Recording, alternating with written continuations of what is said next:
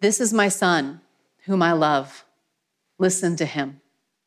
In the name of the Father, and of the Son, and of the Holy Spirit. Amen. Go ahead and have a seat.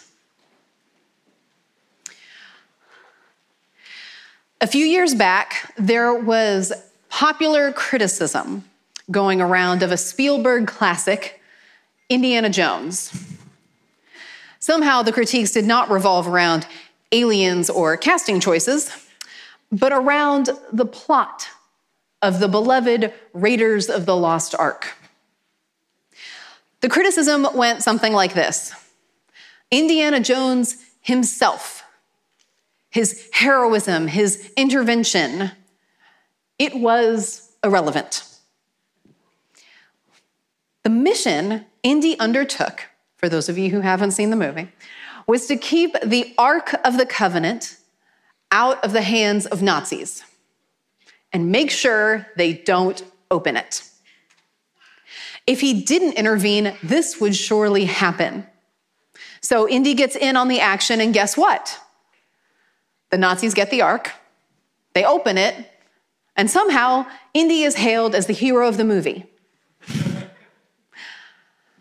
I wonder if our passage from Mark today brings up a similar dilemma for us. The story of Jesus' transfiguration may raise more questions for us than it answers. How exactly did Peter know it was Moses and Elijah? What exactly am I supposed to be picturing?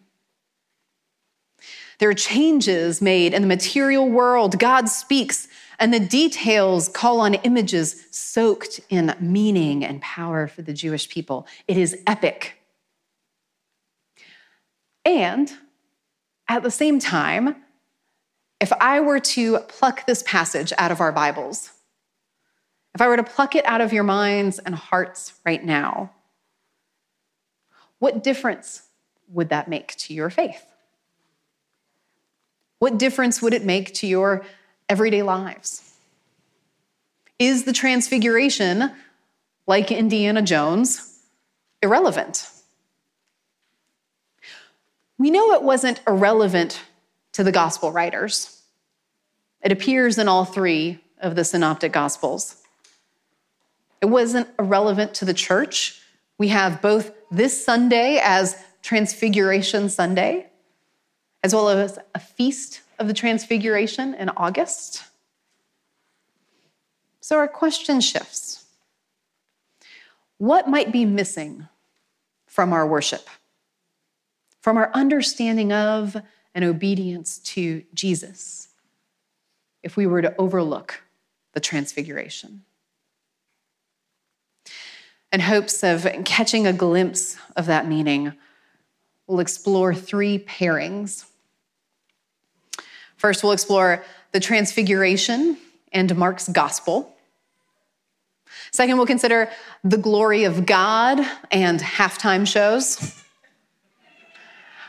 And finally, we'll consider the significance of faces and love is blind. Mark's gospel is artfully and memorably structured. It's crafted in a way that not only talks about Jesus and its content, but is arranged in ways that as you walk with Jesus through the gospel, the arrangement itself builds and deepens your understanding of Jesus and his kingdom. I love all the gospels, but the straightforward beauty of Mark always brings me back. As we arrive at the transfiguration in Mark's gospel, there are a few things we need to know to begin to lay hold of its significance. First, this passage carries in it echoes of Jesus' baptism. In both scenes, there are supernatural displays and the voice of the Father. So we'll flash back to Mark 1. At Jesus' baptism, at his coronation, the heavens were torn open and the Spirit descended on Jesus like a dove. In Mark's gospel, the entire scene reads like Jesus is the only one who witnessed it. Here at his baptism, the Father said to Jesus, before Jesus had done any notable act, anything that might garner praise. He says, You are my son, whom I love. With you I am well pleased. Jesus received epically proportioned personal affirmation and acknowledgement from the Father. It's given to him as gift. It's given to him as empowerment for what comes next. Immediately after his baptism, he was led into the wilderness for 40 days. That love, that named and experienced pleasure of his Father went with him as he faced temptation. Holding that in our minds, we'll jump forward back into Mark 9. By comparison, what happens at the Transfiguration? Rather than the heavens being altered, Jesus' appearance, not merely his clothes, was altered, transformed in some way that is obvious and discernible and yet difficult to name. Peter, James, and John are there. And then Moses and Elijah from ages past show up. There is both an intimacy and seclusion to the scene. They are away on this mountain together, all alone in the language of our passage. But it's hardly a moment for Jesus alone. The Father spoke again This is my Son, whom I love. Listen to him. This is a word spoken not to Jesus. It is a word spoken to Peter, James, and John. The Father is now affirming Jesus as gift for them, for their empowerment. The transfiguration was to inform and empower their lives, their worship, but empower them for what? For that, we need to consider what comes before and after the transfiguration. In the preceding verses, we have Jesus' pivotal teaching. Whoever wants to be my disciple must what? Must deny themselves and take up their cross and follow me. For whoever wants to save their life will lose it. But whoever loses their life for me and for the gospel will save it. He then said, Truly I tell you, some who are standing here will not taste death before they see that the kingdom of God has come with power. The transfiguration is a revelation of that power the power that animates and reveals Elijah and Moses in their midst, that exposes some piercing degree of God's uncreated light and power. We'll explore more of that soon, but for now, it's good to note they were being empowered to obey this teaching, to deny themselves, take up their cross, and follow Jesus into life with a capital L. And when they come down from the mountain, Peter, James, John, and Jesus are immediately confronted with heartbreaking brokenness and powerlessness, the opposite of the mountain. At the mountain's base is a child oppressed by a demon that robbed him of his speech, that threw him into seizures, and that tried to kill him. This child was accompanied by a desperate father who, in the face of the disciples' inability to heal him, turned to Jesus and said, But if you can do anything, take pity on us and help us. The transfiguration in the context of Mark's gospel gave the disciples and gives us the power to live in light of his glory in the midst of darkness and despair. Even momentarily, it peels back the curtain on all the things that perplex us and that harm us and those we love. And says, the power of God, the light of God, has drawn near in Jesus. It will be obscured, invisible at times. But from before time, it has always been. And it will always be. It peels back the curtain in a way that puts suffering and death in its place, not as the permanent, but impermanent, not as the conclusion, but as a chapter. The bedrock, the permanent, is in fact God and His glory.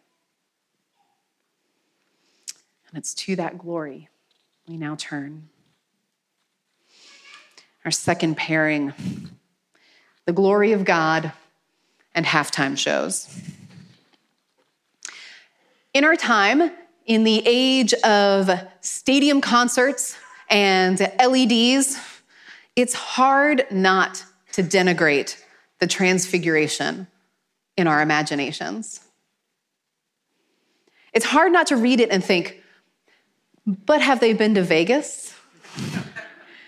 Have they been present for Beyonce's Everybody on Mute challenge? We may have been to a show, a concert, where we were flooded with light and sound, where the beat pumped through our very bodies as we were swept up with others in an ecstatic moment of celebration. We live in an age where our senses can be engaged and indulged to phenomenal degrees in light and sound and taste and touch and smell. It's hard not to read back onto these disciples that they were, in some respects, first century rubes who would have been wowed by anything we experience on a daily basis. A Taylor Swift concert would blow their minds. But what if the glory of God is more, not less? What if these men were not regarded as Neanderthals, but in fact as wise, as perceptive, as participating in some core reality, some deep mystery and truth, for which we at present have little imagination? Not growing up in a Christian home, I have almost always found myself perplexed by the notion of glory, the idea of God's glory. Um, if you are like me, I commend Fleming Rutledge's, she's got a new little book on Epiphany. Hat tip to Reverend Krista, who recommended it. This Sunday is the final Sunday of Epiphany Tide, but her insights are good year round. Mother Fleming orients us in this manner God's glory is the radiant revelation of himself, an emanation of his attributes that humans can receive only by faith. It is his outgoing self revelation, perceived by disciples as dazzling radiance, yes, but more important still, as absolute power.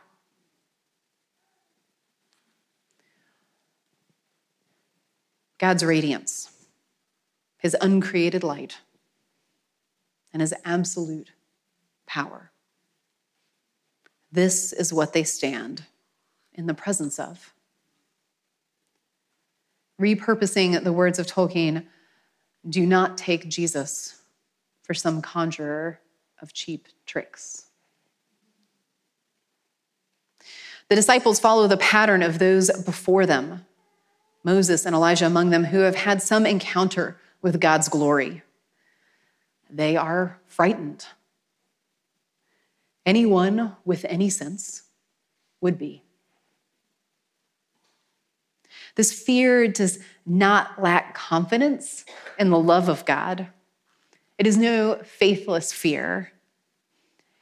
It is merely a faith that acknowledges the consuming fire that is our God is inherently more than our fragile and broken humanity can handle. And so Peter offers this idea of shelters or tabernacles. You are full of glory, Peter says, and I am aware that such glory must be mediated for any of us to survive. Let's do like our people did in the wilderness tabernacle it up. As an aside, observing Peter in scripture is always good for my heart. That God would so thoroughly draw to himself someone who messes up, not just at the beginning, but like consistently through, right? That he would draw to himself someone who offers some pretty crummy ideas about the way things should go and some pretty harebrained plans. And he just half the time misses the point entirely. That's good news for us, isn't it? You and I are not gifted with God's revelation because we get it. But back to glory and fear. We're beginning to have a sense of what's happening in our passage. This radiance and power, this glory of God, is manifested in its inherent splendor and its inherent danger. This glory is revealed and will empower them for Jesus' suffering as well as their own. But it raises another question Why would someone want to be in God's presence? Knowing the danger, knowing what awaits on the other side of the mountain, do we want to keep this kind of awesome company? To this, we turn to our final pairing the significance of faces and love is blind.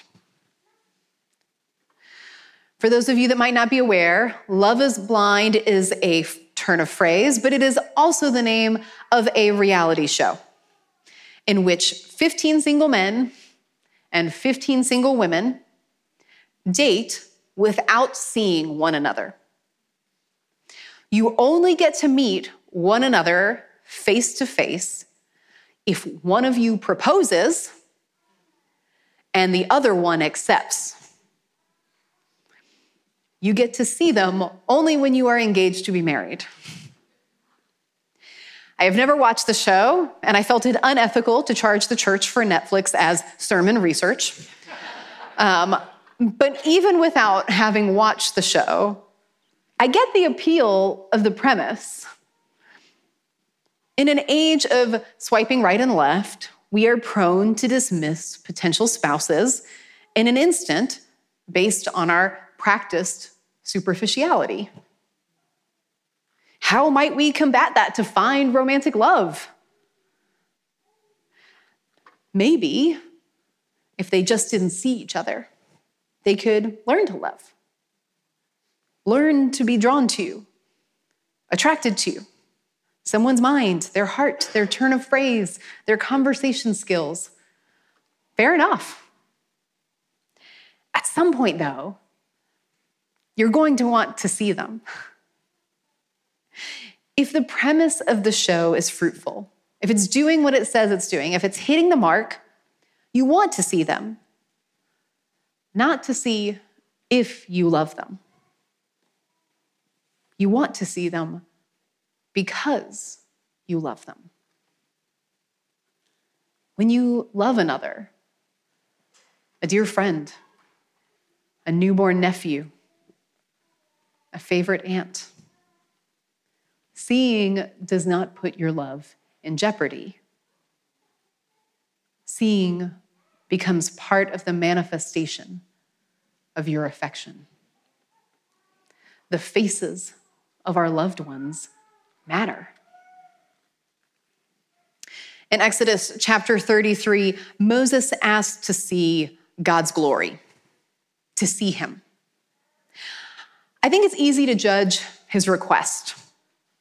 It's easy for me, I'll just speak for myself here, it's easy for me to think that Moses is at best impertinently curious, and at worst, a little power hungry. But what if that request is the most natural one that could be made? What if it's a request that, despite the real danger, despite the invitation into suffering, what if it's a request love compels us to make? Church of the Cross, we must be a people more compelled by the love of God, by the glory, the radiance, and power of the love of God than we are by our desire to self protect.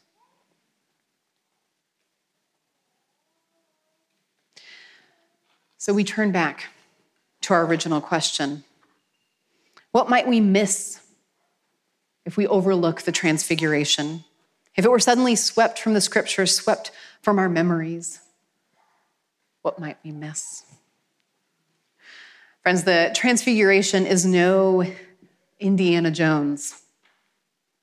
The enduring glory of God is the decisive factor of history. We would miss that between calls to obedience and real pain and suffering, we've been invited into the knowledge of the glory of God, into that decisive factor in history. The glory of God existing even now in full vibrancy and potency, regardless of however obscured it may be at this moment. We would miss the call of love, not just to embrace or endure suffering, but to seek the face of God, to seek the face of Him whom we worship and adore. We prayed this morning, Psalm 27. You speak to my heart and say, Seek my face. Your face, O Lord, will I seek. I'm not sure why each of us came to worship today. Maybe for some of us, showing up is so expected and routine that we didn't really think about it. I actually have no judgment of why you came this morning.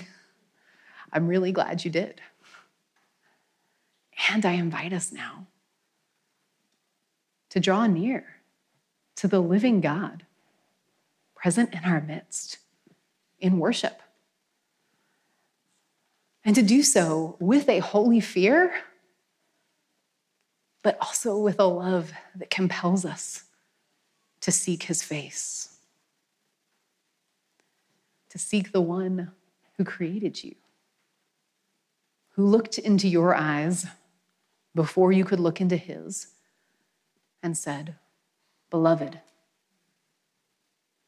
the one whose radiance and power has more weight in the real world than we dare imagine. Today, let us not miss Jesus' transfiguration. Let us worship together this morning. As our collect says, beholding by faith the light of his countenance. Let us worship together, empowered by the glory of God to travel the road together ahead, come what may. Let us pray.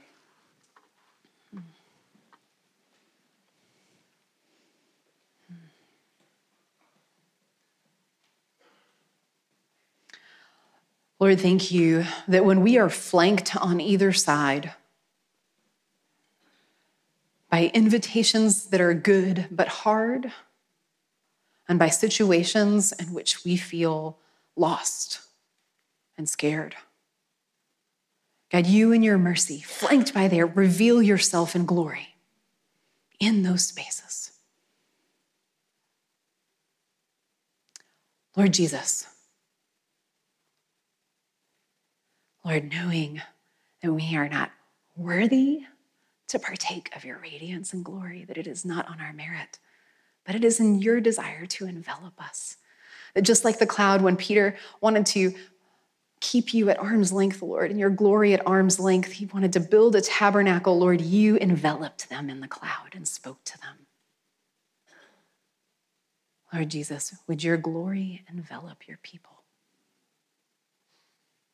Would you speak to us that we might know more of your face and that we might live in the power of your glory in the midst of the darkness of the season? We ask this in the name of the Father, Son, and Holy Spirit. Amen.